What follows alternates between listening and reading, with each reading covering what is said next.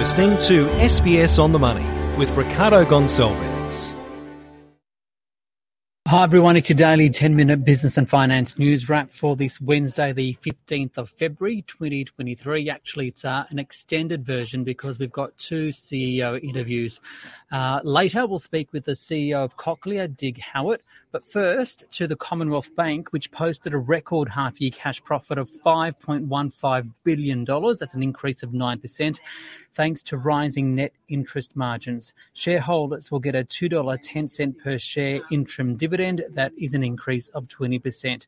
So, for more on the results, the economy, and what he thinks about the Reserve Bank Governor Philip Lowe, I spoke earlier with Commonwealth Bank CEO Matt Comyn. Matt, a record half year profit as net interest margins grow. So that gap between interest earned on loans compared with interest paid on deposits fell. The ACCC is today saying it will investigate the timing of when banks raise rates for savers. So, to what extent are savers getting the raw end of the deal? Well, Ricardo, there's a couple of uh, factors that really contributed to the strong uh, profit result. Uh, first of all, just the strong growth in our customer numbers. We've added more than 2 million new accounts. You touched on the net interest margin, which comes from an increase in the cash rate. I'll come back on that. And of course, the economy, very low levels of loan impairment, which fed through to a higher profit number. There's a couple of things in particular. We, make sure that we're passing on for both deposits and loans, largely in lockstep, either when they're going up or in a falling rate cycle, and loans and deposits, so that from a timing perspective. And then on a day by day basis, we're trying to strike the right balance for what to charge our customers who have a home loan, who are, of course, seeing a rapid increase uh, in interest rates across the market, albeit a very competitive one, what to charge for business loans, but then also how to support our depositors and savers. Now, in that particular area, we've got a number of very competitive offers in market, like a 4% 12 month TD, very uh, attractive 4% on our uh, award winning Award Saver and Goal Saver product. We're always trying to strike the right balance. We recognise the scrutiny that the banking system is always under, uh, and we welcome the opportunity to participate in the review by the ACCC. On interest rates, a lot of attention, especially today, on the effectiveness of the RBA Governor Philip Lowe's leadership. What do you make of his tenure? Well, from my perspective, I've had the opportunity to, to work closely with the governor over the last five years. Uh, and I would say that uh, central bank governors around the world find themselves in an invidious position. Uh, inflation is well above uh, target or where any of us would like it. They're having to raise rates, which of course is very unpopular, none more so than in Australia, uh, given uh, most customers are on variable debt or home loans in particular. And so he's having to weigh up, as the Reserve Bank is more broadly, a difficult set of choices about how to bring inflation under control. Of course, the primary measure through monetary policy to do that is to lift the cash rate. That's a very unpopular decision, and it also, and we see this acutely, is a source of uh, concern and worry for our customers, understandably. From our perspective, our focus is making sure that we're supporting as many of them as possible. So, just how are your customers placed to meet these increased home loan repayments? And are there any groups out there, whether that be demographics, cultural background, or a particular geography, that are more prone to defaulting and potentially losing their home? Well, as our result today demonstrated, at least to 31 December, and some of our credit indicators or the uh, loans that might be behind in their repayments are lagging indicators, so they're sort of looking backwards, but we're at record low levels, which uh, shows that the economy in aggregate is still uh, very strong, as are households. As we look forward, and at this point in time, households have only felt about 50% of the increases in the cash rate. There's no question that, in our view, uh, the vast majority of people uh, will be able to manage through that period uh, quite comfortably. But of course, within that, there are customers that are going to have more difficulty. We look at a range of different factors, often in terms of what sort of savings surplus they might have, whether they're how far ahead they are on their repayments and their overall financial position. Of course, individual circumstances can really come into effect. Uh, luckily, we have record low levels of unemployment in Australia. That's really important. Uh, in, previous uh, more challenging cycles, the unemployment rate has been much higher, and of course, it's near on impossible to repay your loan if you don't have a job. And so, just like we did through COVID, we recognise it's going to be an important period to support our customers, and we're certainly going to be very focused on that throughout the course of this year and beyond. Now, you're optimistic of a soft landing for the Australian economy. However, we're seeing more and more experts revise up their expectations for the terminal cash rate. Rates are now higher than what even your bank expected them to be earlier. So, is that soft landing under threat? Well, we, as you said, our, our view is that uh, well, the cash rate will go to 3.85% or two more uh, increases in the cash rate, as there has been for some time. There is considerable uncertainty and therefore risk associated with that. We think the economy will slow during the course of the year, uh, but we think that there is a narrow path to a, soft landing. Uh, we believe that's still uh, possible and certainly highly desirable. Uh, and as we look uh, forward over a longer time frame, we remain very optimistic about Australia's prospects over the longer term. You've also paused regional bank closures for now, but what do you see as the role of branches in this day and age? Is the hard truth that the days of the branch are numbered, even though they are important to community groups like multicultural communities? Our branches are important uh, for a range of different customers, from personal customers to right the way through to small businesses. We have the largest branch network. Our commitment is to retain the largest uh, branch network. And uh, in banking, just like many other industries over the last few years in particular, we have seen a rapid adoption uh, to digital banking. So we haven't seen the same sorts of volume of people coming through our branch network. That, of course, over time uh, sees us look to uh, change the footprint. But as you mentioned, uh, we only had a small number of changes planned uh, to our regional network over the course of this calendar year. But out of respect for the committee's request and the inquiry that's underway, we've paused that. Uh, and we look forward to participating uh, in the inquiry and, uh, explaining uh, what we have planned. Finally, CBA invests a lot of money in technology. What do you see as the next big thing in banking tech? Oh, I think um, the, probably the, the thing that most people are talking about in the worlds of technology is clearly just what's happening in and around artificial intelligence and you know, generative AI and ChatGPT.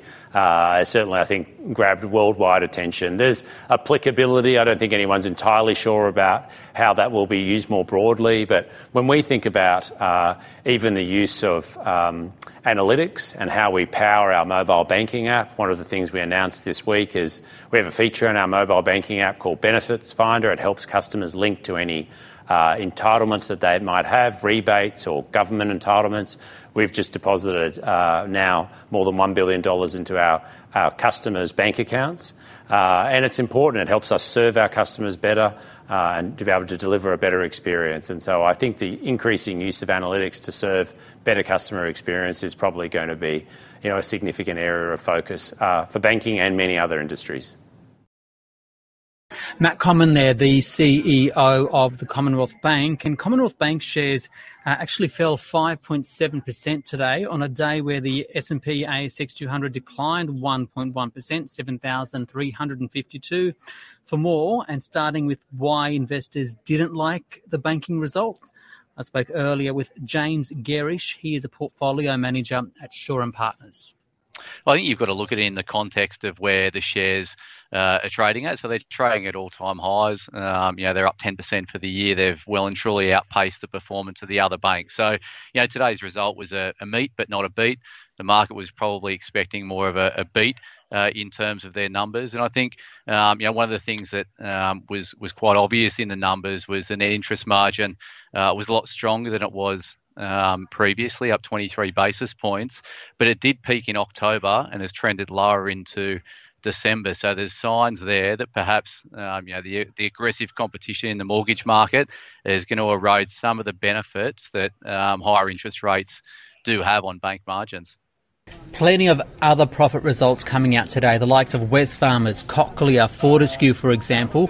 Which ones caught your attention and why? Yeah, huge, a huge day on the results front, Ricardo. So, I mean, Wesfarmers had a, a really strong result. They beat by about nine percent at the EBIT, EBIT line.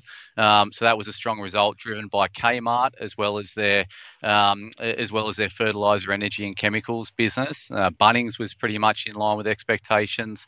Uh, Catch and Officeworks were slightly weak, but that was a good result. And plus, the first five weeks of trading uh, this calendar year has been uh, on par with this time last year, so that was positive. Uh, you know, Fortescue had some uh, an inline result, but they flagged some cost pressures. So costs, uh, C1 cash costs, are up about 14%.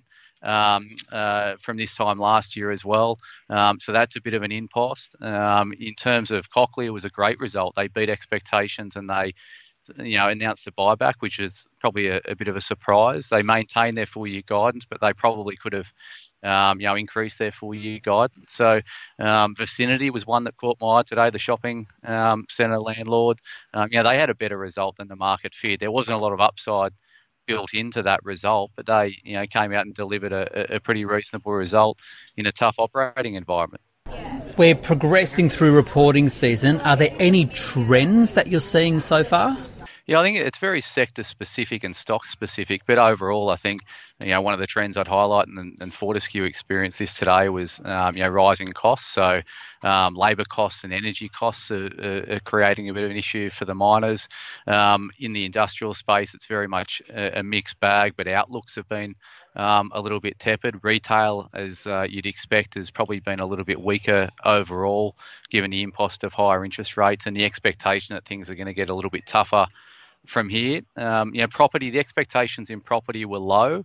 So some of these um, areas have probably beat um, downbeat expectations. In the office space would be an example uh, of that. So you know, a mixed bag. There's no, um, you know, there hasn't been any really clear trends. The only obvious one would be you know reluctance to provide really clear guidance uh, going forward, given you know the myriad of um, you know issues that we're facing at the moment. And finally, uh, while ultimately it was the Commonwealth Bank that's leading the share market lower today, we did open down following that uh, US inflation report, a 0.1% fall, 6.4% annually. While it's down from its peak, to what extent are now is the market now worried that it'll be harder for inflation or consumer prices to come down to the Fed's target, and what are the implications? Yeah, well, it's probably not going to come down as quickly as it has so far. So, um, you know, this is the seventh monthly decline in terms of the CPI print. So it peaked at 9.1%, and we've tracked lower um, each month since. You know, the market was looking for 6.2. It came in at 6.4, um, so slightly above where the market was anticipating. But, um, you know, I think the composition is also important. So over in the US, there's a big component of the CPI print, which is shelter. Um, you know, since this, that was up 0.7 month on month. Um, so that drove a fair amount of the um, you know that drives a, a, fair component of the CPI. More recent data shows that rents and the like are coming off more rapidly than perhaps was shown in this number. So, you know, to me at the moment, I don't think that you know the overnight number changed a lot of thinking in the market. Bond yields over in the US were up slightly, but not meaningfully so. So, um, you know, to me, the market's still got you know US Fed funds rate peaking at um, five and a quarter um, later in the year around July, and uh, futures are pricing in the RBA to um, hike rates to 4.15% by um, August of this year. So uh, the market's still factoring in higher rates, but I don't think yes, uh, yeah, yeah, the CPI print overnight changes that. James Gerrish there from Shaw and Partners.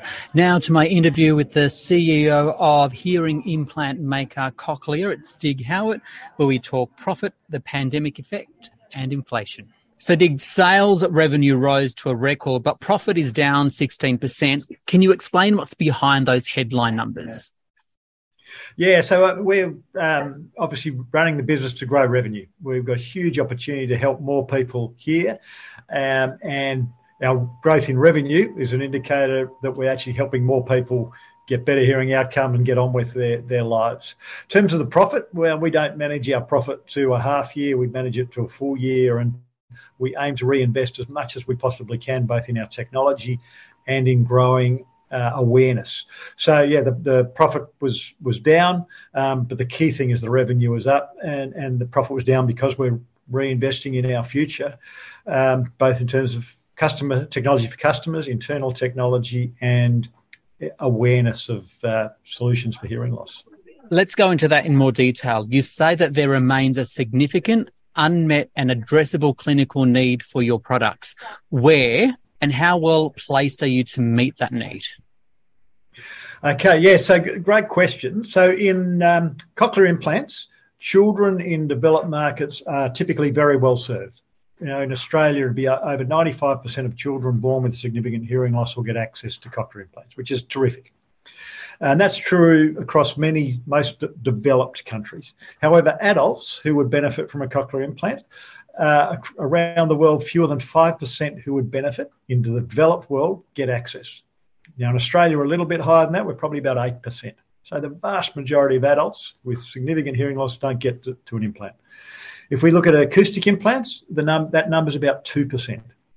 Um, and then if we look at children in emerging countries, it's fewer than 10% of the children who would benefit from an implant get access. So we've got opportunity in every country in the world, and we want to invest as much as we can within within parameters that, that make us sustainable to raise awareness, to build the clinical evidence to support that, and make sure we've got the product portfolio to give people uh, the best outcomes we can achieve. When you say you're investing, obviously you're looking at new technology as well. What kind of new tech is on the horizon? Yeah, so we just uh, just launched Nucleus 8 in the last half. Uh, so this is an external sound processor that works with our implants. Um, it's smaller than anything we've done before. Importantly, has very more powerful signal processing to suppress background noise to enable people to focus on a speaker that's in front of them and not uh, people who might be talking either side or background noise. And it has new um, next generation Bluetooth connectivity to be able to connect to more devices um, and also in public places like cinemas to be able to connect to Bluetooth. That will come over time. Our devices are now ready for that. Um, you know, we spend over two hundred million dollars a year uh, in uh, on R and D. We've got a very broad range of um, new products and services that we're working on. Two final questions. We can't talk to a CEO and not talk about inflation. Um, what kind of cost pressures are you seeing in your business? So the majority of what we spend, half of what we spend, is on people. So what we're looking for is wage and salary cost inflation. Uh, we obviously we're a global company, so we look at this globally, and we're certainly seeing more pressure there. You know, we have been in increasing wages faster than we have over the last five years, as you'd expect, with with inflation uh, rising. Um, and that's important that we retain people. It's also important that um, we, uh, we, we don't get ahead of ourselves there. We, we all know that if wage inflation runs ahead of headline inflation, then we, we can have inflation get even worse. So we're careful. I think people understand that, um, but that's where we see the the pressure most. Um, but at the moment, it's, it's certainly quite manageable at this stage.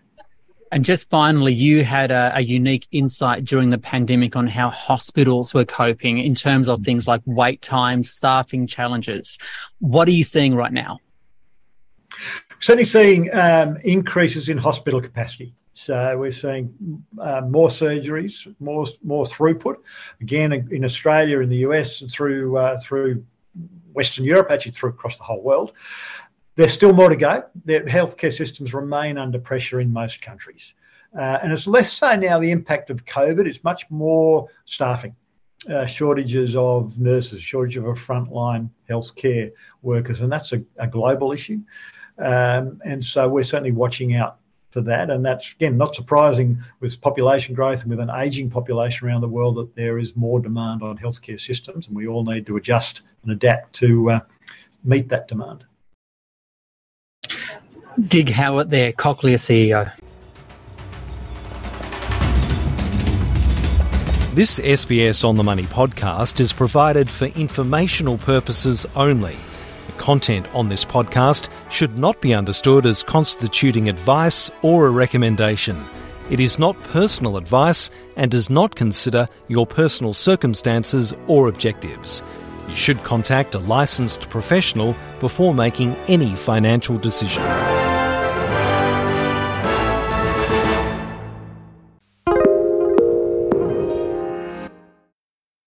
When everyone is on the same page, getting things done is easy. Make a bigger impact at work with Grammarly. Grammarly is your secure AI writing partner that enables your team to make their point and move faster. You can even save time by going from spending hours editing drafts to just seconds. Join the 96% of Grammarly users that say it helps them craft more impactful writing. Sign up and download Grammarly for free at grammarly.com slash podcast. That's grammarly.com slash podcast. Easier said, done.